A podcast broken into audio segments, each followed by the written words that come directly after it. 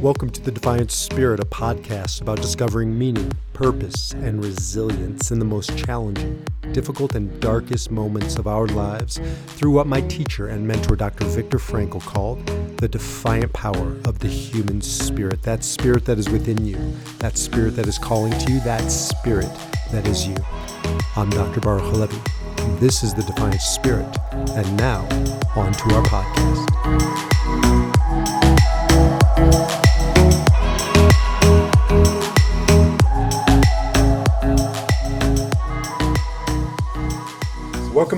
To the Defiant Spirit. Baruch Halevi, be here with my good friend Julie Maus. Hey, Julie. Hi, B. Thanks for having me again. Thanks for coming back. Seventh time. This is Enneagram 7, in case anybody's just joining us. Julie and I, we've done more podcasts in this series, but this series has been our certainly our longest run, trying to go through all nine of the Enneagram types. Ennea means nine, looking at them through the lens of Julie's expertise. She wears many hats, not the least of which, in addition to her Enneagram hat, is her mindfulness hat. Um, and so Julie will tell you about that in a second. But we're wedding these two things, which really were born to go together the Enneagram and mindfulness, and built around Dr. Viktor Frankl's idea that between stimulus, things happening to us, and our choosing to either react or respond, there's a space. And in that space lies our power to choose our response. And so we're talking about the space, becoming mindful, becoming conscious, choosing our response. And each of the Enneagram types is going to have different sets of things that they're up against and different choices to make. So, Julie, before we jump into Enneagram 7, a little bit about mindfulness and how you see it wed together with the Enneagram. Yeah, I am passionate about both of those things. And the reason is because what differentiates the Enneagram from all the other personality tests is this ability to see where your better choices are. How can you be a better version of yourself, right? And but it's just like all the personality tests if you just learn about that. If you don't also learn that when you pause, you can see that you can choose to do things differently. So when you learn about the Enneagram, you learn what those tendencies, your habitual tendencies, when a stimulus happens or when a stressor happens. And it's great you learn about those tendencies, but if you don't learn to pause in that moment, most of us, we go right into our habitual responses. We have a really hard time even just seeing that there's a different way to do it. And so when you learn what I call the magic of the pause, which is a lot of what you learn in, in basic mindfulness practices. You can pause, and this is where the Viktor Frankl quote marries these two together so well. You can pause and actually feel that space where every ounce of your body is trying to get you to do something one way, even though it's an un, you know it's an unhealthy way. But once you learn about the Enneagram, you start to see that and you start to see what your healthier choice is. And once you start choosing that, you see some real growth and change in your life. Totally. So otherwise, it just becomes a cocktail party conversation yeah. or a pickup line. Hey, what's your number? Right? Oh, that's cool. That's cool. Now nothing left, nothing else. What you know, what you're saying is the way the Enneagram was evolved. It didn't. Nobody created it. It's just evolved over thousands of years. Is this is a roadmap for consciousness and conscious mm-hmm. living. I would say another differentiator between this and other personality tests, nothing wrong with them, but they certainly aren't, you know, evolving over thousands of years. But even more importantly, when I do Myers Briggs, I'm an INFJ. Do you know your type? Yeah, I'm an ENFP. Those are like almost opposite. Um, so, yeah. so, um, and it's interesting too. You're the nine, and you're the E, and I'm the eight, and I'm the I, right? The introvert, mm-hmm. the opposite. You would think. But bottom line is you're one or the other. Right. And what I love about the Enneagram, and if you're listening, is you have seven in you. We all have all of these nine energies or pathways or roadblocks and response paths. And so as you're listening to it and we go into Enneagram 7, you don't need to say, well, this isn't my type, therefore I'm checking out. You can say, I don't have a lot of access to this energy and I want more. Or maybe it's my core type and I have too much access to it and I'd like to harness that a little more, but all nine are within you. Mm-hmm. Yeah. And then even I was just talking to my brother this morning. He's a seven and I'm not a seven, but I was talking to him about how our family has this seven culture to it. Mm-hmm. Like we glorify the what the seven way of being. And so we're all very familiar with it. That's interesting too. Another conversation for another day, but I know you come from a very large Catholic family. Mhm, And when I think of Catholicism, I think of the one. mhm. And the seven is almost this line that keeps that one in balance, right? I have a Right. oh, that would be an interesting conversation too. Oh yeah, we could have a whole podcast on that.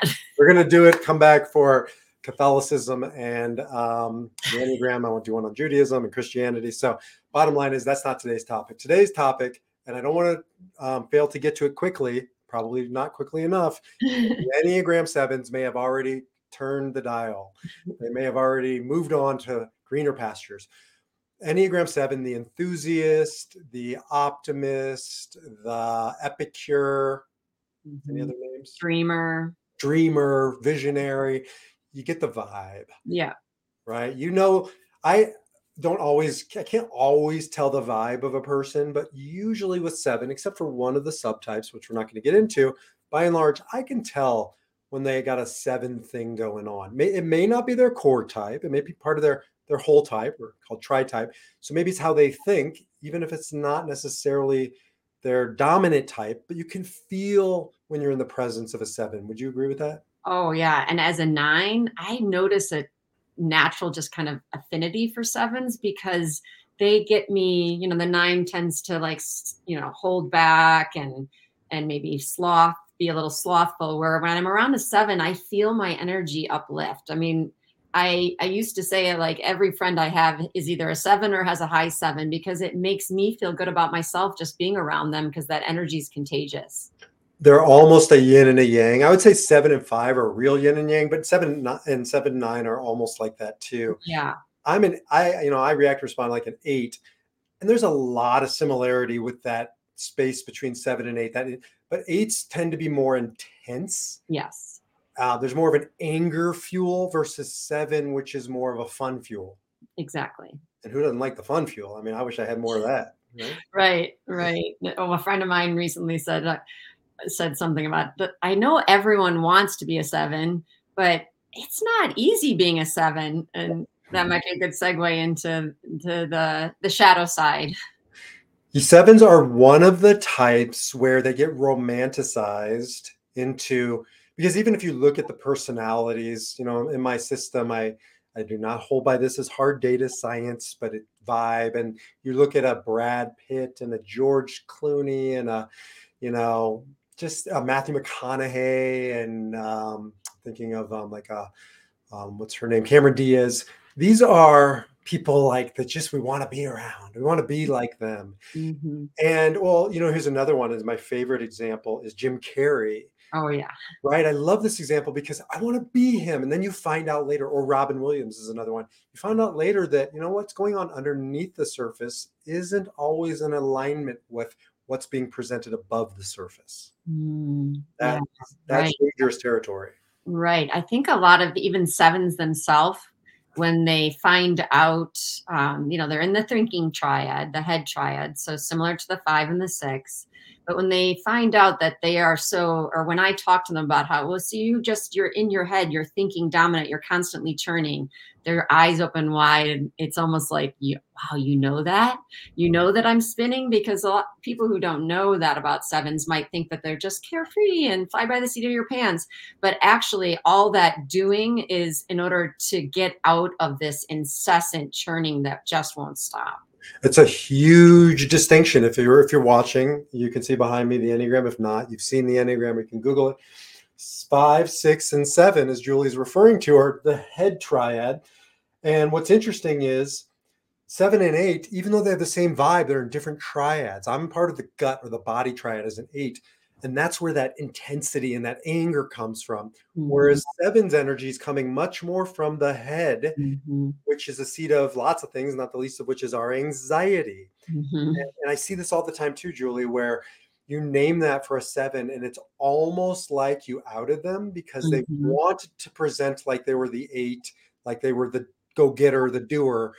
But the difference is, it's like they're trying to outmove, outmaneuver, outrun their anxiety. yeah this friend of mine even said that she's trying to trick her mind into settling down by doing stuff Um, so it's it, and then what happens with them is that, that generates juice, energy, and then it's faster, it's faster, it's faster, Mhm. and it's never enough, No. right? And that's the one of the challenges with seven is can they stop pursuing every idea, every direction, every experience, and can they learn to stand still, which is a tall order sometimes for a seven. Mhm. Yeah, to just be.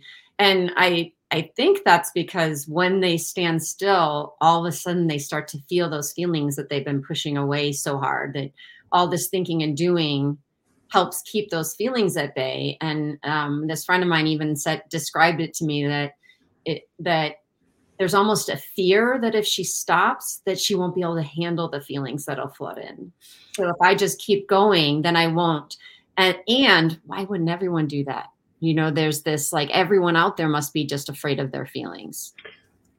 And it's particularly hard for sevens because although I do believe America, where we're recording this, certainly the West, is a began as a three culture, achievement and doing. I do believe it's morphed into a seven culture, which is much more of a go wide, not deep, experience everything. Like you jump from Facebook to Twitter to whatever. Like there's this jumping, energetic can't keep up anymore. We can't sit still. So now you add that to somebody who's already pre pr- uh, prone to that challenge. That's Mhm. a really hard thing to resist. Yeah, and then it feeds on itself because if you don't sit with your feelings, you don't learn, you know, if you spend many years as a 7 thinking and doing in order to prevent feeling, then when something horrible happens, it, it's like you almost don't know how to where to start. You you haven't experienced that. And our culture just keeps like reinforcing, like with Instagram. I see with my one of my daughters on Instagram. Yeah. Like that's a seven. Like she doesn't even. It's like when I used to flip through the channels, you know, back in the old days when we used to watch regular TV so fast. And Mhm. I was like, "What are you doing? It's so fast." And that's a Mhm. seven energy of no. There's got to be something better out there. There's got to be something better. Well, now what do you do when it's in your hand all day, every day? That's a lot of pressure on a seven. Well, and so to bring the mindfulness piece in, right? When I try to talk to sevens about what gets them out of their mind and, and encourage them to try and practice some mindfulness practice, coming to stillness so they can feel. One of the things a lot of them answer is just, well, well, I can just put on a Netflix show that gets me out of my mind, or I can scroll through the that gets me out of my mind. So there's so much out there that they use and I'm like, that's not getting you out of your mind. That's just putting more thoughts. but yes, it's it works because it stops that incessant spiral, but it's not helping you learn to get out of your mind or to get in touch with your feelings, which is what they really need. Um, yes. And coming back to what you said before, you know, I love the Enneagram because it deals in cause, not just in effect. The underlying yeah. What's underneath, and you already said it, but sevens have this core fear. Every type has a core fear, but the sevens fear, to me, it's a double fear. Um, and I never know which one to pin it on. Maybe they're the same thing. One is suffering, negativity, darkness, whatever you want to call it. Some of the the denser, darker experiences or emotions in life. And the other side of it is limitation, um, lack of freedom, right? Fe- feeling stuck. Mhm. And I guess those two things could go hand in hand, but there's certainly two things I see that sevens really struggle with. I think there's some connection there to the nine too. Yeah, there's a lot of avoidance of suffering with the nine, but the the difference is is that the nine just needs to feel a sense of inner peace, and so suffering doesn't doesn't bring that sense of inner peace. Mm-hmm. But for the seven, they're avoiding suffering because if they're not doing, if they're not doing, then they're not okay. Um, but there's also this piece of not just that they're not okay. I think there's a deep fear in the seven energy of I can't handle what's underneath this. Yeah. And, and here's a Yes. great, here's a great example. This is my favorite example of it. Peter Pan. Peter Pan is oftentimes likened to a seven, the boy who doesn't want to grow up, Yeah. lives in Never Never Land, you know, Wendy, remember the his playmate is in real sort of real life, if you will, was um, growing up and becoming more mature, and she was passing him by. And, and there was this moment when um, he's in her bedroom and he's wrestling with his shadow, and he can't catch his shadow.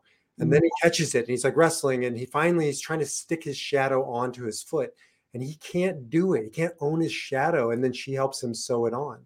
And, and I think Mhm. that there's this primal fear for a seven that they just can't handle their shadow or the life's shadows. Mhm. That's that's scary.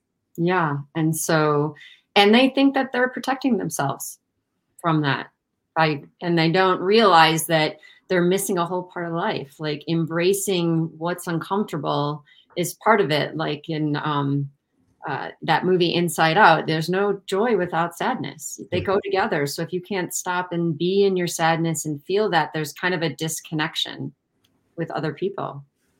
I've seen oil and water combinations with sevens and fours. Fours, the in- individualists, the romantic. They're the natural dark seekers. They, Yeah. they, they, Comfortable with discomfort. they, they like they, they own their shadow they probably have to like let it go right so Mhm. sevens can I, i've seen it literally i have a combination in my life that's seven and four where the seven just looks at the four like you are like dark and disturbing Yeah. and the four looks at the seven like you are shallow and superficial Yes, exactly. and there's this like misunderstanding of both of each each other.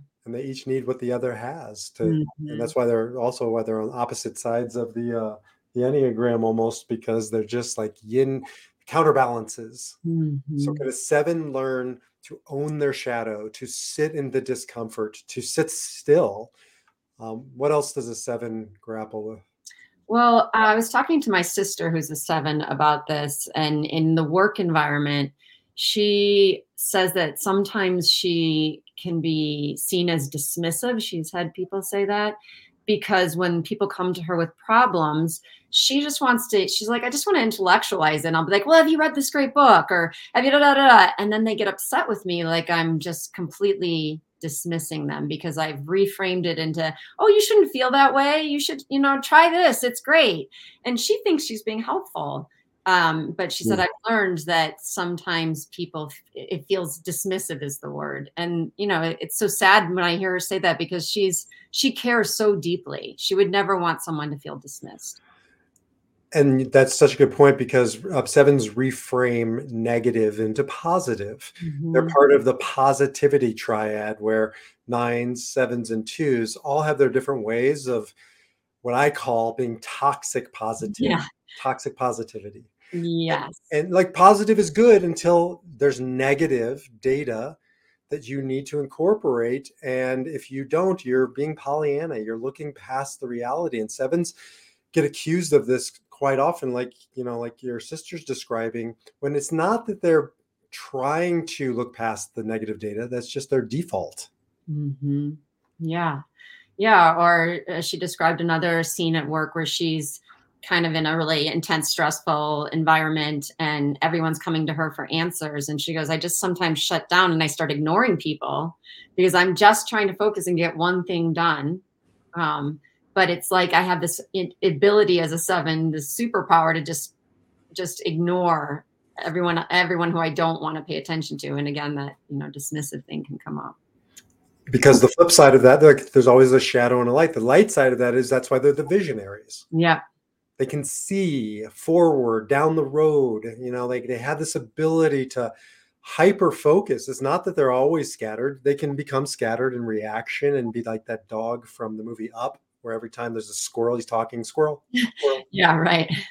but the flip side of that is they can become laser focused on the future which is the Mhm. direction they look towards and people feel left behind or left out or unseen Mm, yeah, right. And I think that waking up to that for a seven is really important. Noticing um, that people, they might give people that sense that they don't care.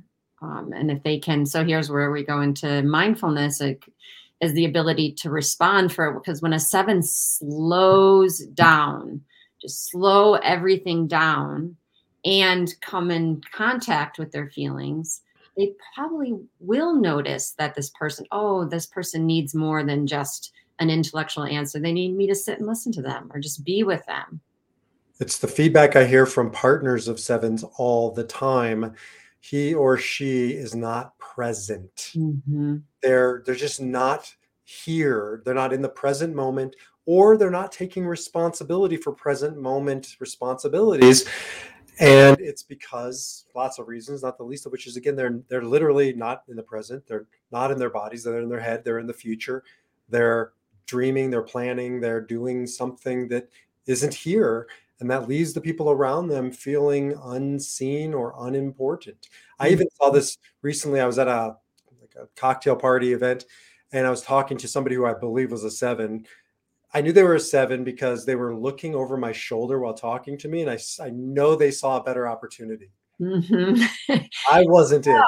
Right? They're just always kind of thinking ahead and planning for the next thing. And it makes a, I, my friend was telling me this story like, I'll be on the airplane on the way home from a great trip and I'll start talking about the next trip we're t- going to take. And my husband will be like, Can we just, can we just be in this great feeling we have from the trip we just took. totally. Yeah. I, I think like a seven. I'm not a seven, but I do think like a seven. So I get it and I empathize. Um, here's an interesting technique I've discovered with sevens, random but effective. Sevens are all, not all, they're, they by and large are touchy feely, huggy types, right? There are certain types, like a one, I would never go up and embrace up one in a bear hug. Mm-hmm. But sevens just they're they're even introverted sevens are extroverts, mm-hmm. right? There's just this natural connection there. So, and they're not naturally body people; they're head people. But you can get them into their body by a back slap, like "Hey, buddy," you know, or or you know, if you're obviously appropriately, you know, with this person, touching them to get them into their body, holding their hand, taking them by the shoulder. They're the kind that they like that interaction. Yeah, but they might not seek it. Like they're not, not the one who's going to go out and give the hug. and but, they might even give you a feeling that you shouldn't do that. It, even that's exactly what they need. But there's this like grounding, right? Getting them into their body mm-hmm. kind of a mm-hmm. thing. And just what, and not just touch, but it's almost like, when I um, go out go out with the seven on like a coffee date or something, you know, a meeting, I, I try and find places that are the least distracting as possible mm. to get them into the present moment, grounded here and now, and just knowing that they're just driven to distraction and whatever you can do to to just ground them. That's a word that I come back to over and over. Helps a seven be present. Mm-hmm oh, absolutely. And then when a seven's present, you can actually really feel it. Um, I, my niece is a seven, and she said that she, when she is in that present moment, it's almost like cathartic because it's a letting go of this restlessness she has all the time. That she just all of a sudden feels this catharsis moment where she's like, "Oh my god, I'm in my body. Oh my god, I feel it." Um, she's a runner, and she's like, it's like that moment where I stop thinking about like how am i doing on this run? And is this getting me towards the goal for my marathon? And did i run well enough today? And all this stuff. And i just start enjoying the journey of the run. And i'll look up and i'll see the trees and what's around me. And i'll feel my body and just enjoy the process. I think that's a lot for seven is they get so focused on future that they forget to enjoy what's here right now. Or they get so focused on what can bring me happiness, they forget the happiness that exists right here, right now. I do think it's why sevens tend to like activities so much, not just because they have a hard time sitting still, but they like um, it, it, puts their mind look i jog and it puts my mind at ease mm-hmm. right it like it's so you do something with your thinking as opposed to just sitting in your thinking yeah right so I, I, meet a lot of them who are mountain climbers or hikers or water skiers or snow skiers. I mean, just doing. Mm-hmm. Now, look, it's a it's a double edged sword. Partially that comes because of their inability sometimes to sit still. Mm-hmm. Partially that comes from a self awareness of knowing they need to do something to quiet their mind. Have you did you know many sevens during COVID where COVID was just such a gift for them because it was a forced slowdown? I did. It's a weird thing too because it was it was a love hate. Either they loved it or they hated it. Yeah, right. Right. The ones who are able to see it as an opportunity like, "Oh, wow, this is different for me and it actually feels good." Sevens and twos. Those were the two types that Yeah. really felt like, "Oh god, thank God," because sevens and twos probably are the most two of the most present types in other people's lives. Mm, You know, right? sevens sevens are not naturally reclusive. Fives can be, nines can be, fours can be. Sevens are naturally out in the world. Yeah, right. Right, and so So this forced to slow down where they're forced to, um, connect more with that line to 5 of solitude and what comes up and and maybe being with some of the suffering that comes up and realizing that that's a good thing to deal with the suffering I've had in my life. I feel like a better better person. sevens only benefit when they can face um, and embrace life's darker moments, life, you know, the darker reality, suffering realities that we all have to face. I say this quite often, but I don't work with any sevens until midlife or onwards. I every time I've tried, it doesn't work. They don't stick around for the coaching or the counseling until they've had what you know, Kabbalah we call it a shattering Mhm. be a divorce, can be the loss of a parent, can be financial despair, whatever it is, until they've hit that and they're ready to stand in it, it's just very hard to pin down a seven. Yeah, very hard to get them to see that they're they have suffering because, you know, if they haven't had anything they've had to eh, had had anything drastic happen to them, they can kind of ignore suffering. It's just pretend it's not there. And even some who do have something bad continue to ignore it. I've seen that too. It's it's definitely one of the least representative of the types that I work with. Um, when, Mhm, when I put up all my clients on a chart, seven is not overly represented for that reason. Doesn't mean they can't do the work. It just means that they're wired to to run. And I guess that's probably, you know, a natural segue into the work that you do, helping all types defy their number, right? And and not run, not react, but Well, choose. and and, you know, I say this almost with every number, like mindfulness practice is so good for this number, and here's why. And I'm gonna add this mindfulness practice for 7 is so good for the world because so many of them run our companies and run things because of their these visionary leaders, they're they're natural entrepreneurs, and so they tend to be in these positions where they have underlings that they're taking care of or they're in charge of or they're the boss of, and if they can learn to be in touch with their feelings and to be still, their ability to lead exponentially increases. I work with a company here in town in Denver, and it's led by a it's founded by seven, it's led by a seven. Um, they have an executive leadership team. Every single person on that team either was a seven or thought like a seven. Mhm. And there were no fives or sixes either represented or thinking like fives or sixes. And one of the conversations we had, and I got data from around the rest of the company, the employees, there was a glass ceiling. And if people couldn't keep up with that energy, but not just the energy, just that quick thinking, they were looked down upon. It was, a, it was like a second class citizen. And what you do when you talk to the fives is they don't make decisions quickly, right? No. They need time to process, you know, Nines too. nines, but but you think like a five, right? No, I think I think like a 7. Oh, you do think like a seven. Mhm. So if you were a nine five, and I know a lot of nine fives, that means you act like a nine, but you think like a five. There's a real methodical, you know, nature to the process. And sevens, like I just back to your point, if they're leading companies and disproportionately they're leading companies or organizations, they need to take into account that when they slow down, other people get to catch up. Yeah. Yeah, exactly. And and we need their energy a little slower. Yeah, so we can keep pace, and you know, they'll we'll never keep pace with a seven, maybe an eight will, but nobody else will. But um, and you know, good leadership is being out front, but not too far out front, and that's the Mhm. work of a seven. Well, So and good leadership is relational, right? Is is having that relationship with the people that you lead. Brené Brown talks about that all the time, is it being so primary. So a seven needs to get in touch with their heart in order to have that relationship with the people they lead. totally. So let's uh, you know, just pause for a second, get ready for our mindfulness moment. Julie has been leading us um, very mindfully in a guided, you know, visualization, meditation, mindfulness practice. So we're going to take a few minutes to do that, and then um, we'll wrap it up on the other side. But as we have been starting each mindfulness practice with Dr. Viktor Frankl's quote, here you go. Between stimulus and response, there is a space. And in that space lies our power to choose our response. And in our response lies our growth and our happiness. This is expanding the space for Enneagram 7, the enthusiast. So I'm just going to lay the groundwork before we begin and just say we've been talking a lot about how sevens are thinking dominant.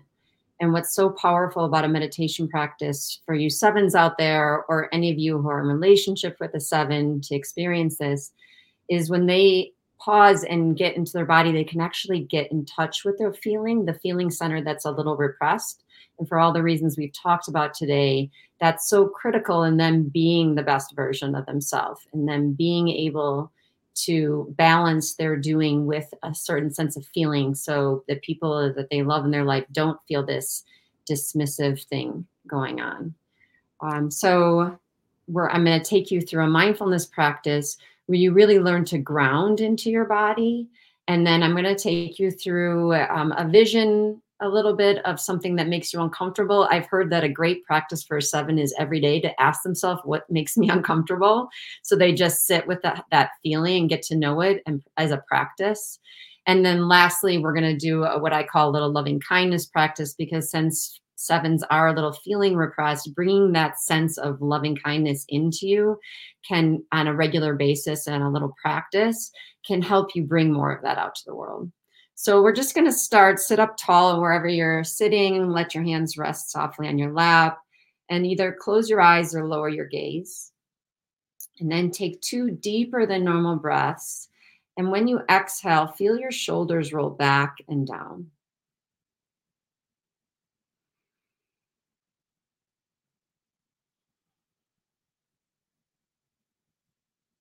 And then with head types, I like to start by bringing your attention to your feet because it's the furthest away from your head.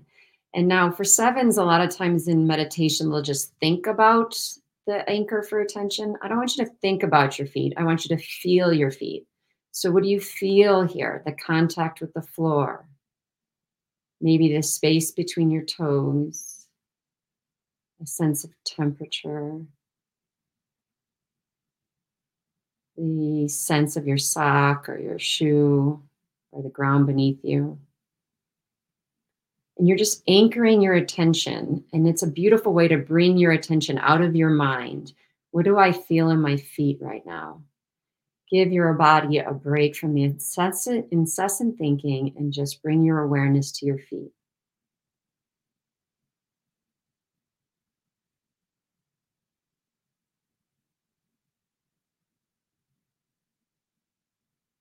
And then each time your mind gets distracted or wanders, that's your opportunity to practice what we learn in mindfulness to practice coming into your body, coming into feeling. What do you feel in your feet?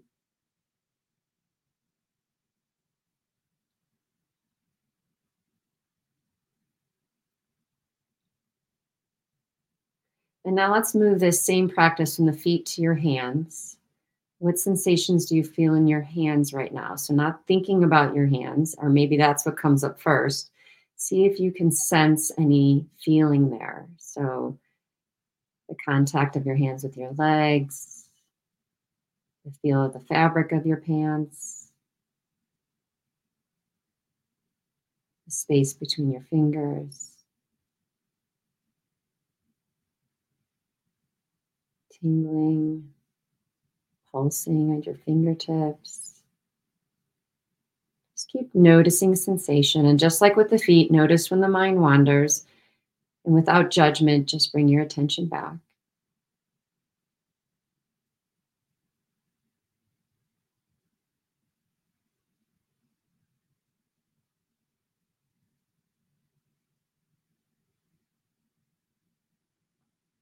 Notice too if there's a sense of urgency, like how much longer is this meditation? Um, I don't know if I have time to finish this. That's something to get to know because that's what drives you to come out of feeling. So see if you can just stay with the sensation in your hands. It's not a long practice.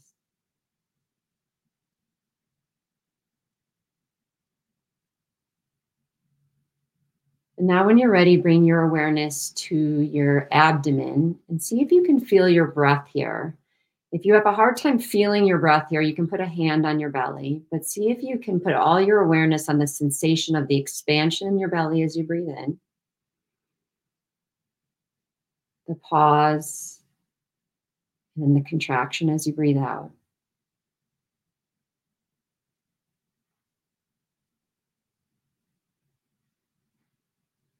And keep following the sensation, the feeling of your breath in your belly.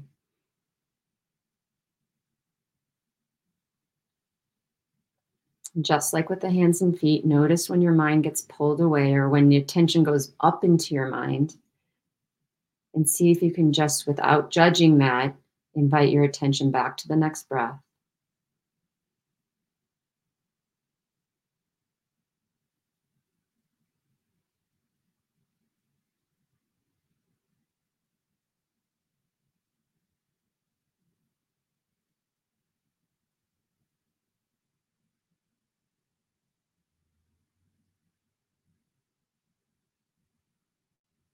Now we're going to indulge you sevens out there a little bit.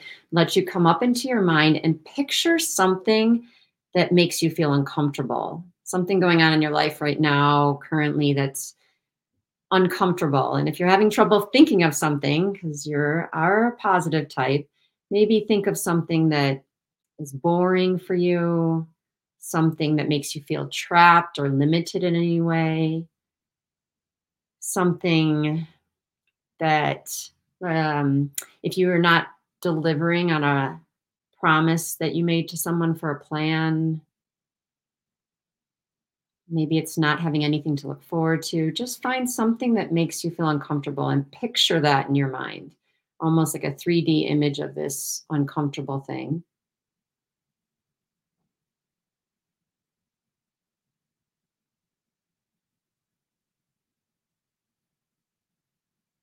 And then see if you can notice how your body is feeling as a result of bringing this uncomfort to mind, this discomfort to mind. What do you notice? And maybe it's spiraling thoughts about the event or the situation. But maybe often a seven will feel like energy moving up and out because they want to do something about what's going on. They don't want to sit in this feeling and see if you can notice that. Just notice what you're feeling in your body. It's good to get to know how your body feels when you're in this space of discomfort.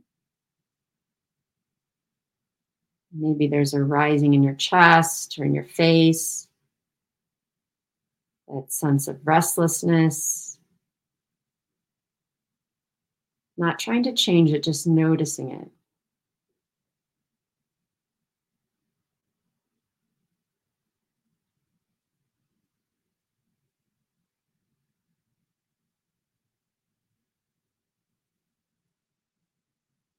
Now I invite you to let go of the image and the sensation you're having, if you noticed anything, and come back to your breath at your belly.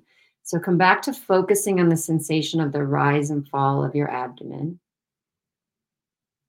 And notice if you keep popping up into your mind or if that thought of the uncomfortable situation arises again. That's just opportunity to practice. So notice it and bring your attention back to the next breath.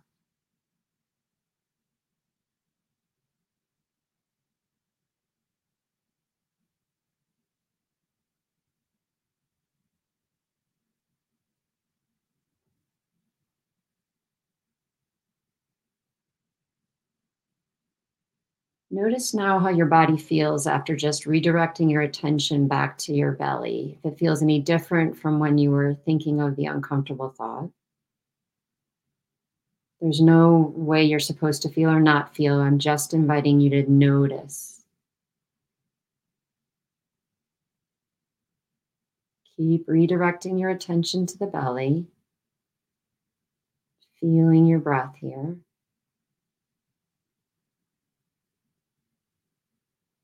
Now we're going to add one more piece to this. As you breathe in, picture a warm white light coming from the crown of your head all the way down your body, from your chest to your belly, all the way down your legs, filling you up. And then as you breathe out, picture that light emanating from your heart and outward towards somebody in your life that you know could use a little love. So you breathe in this warm, loving kindness into your body. Feel your whole body fill up with this energy. And then you breathe out and feel the energy coming from your heart out to another person in your life that you think could use a little. Use a little of that energy you possess. So breathing in for you, feeling your body as you breathe in, breathing out for another feeling your body let go as you breathe out.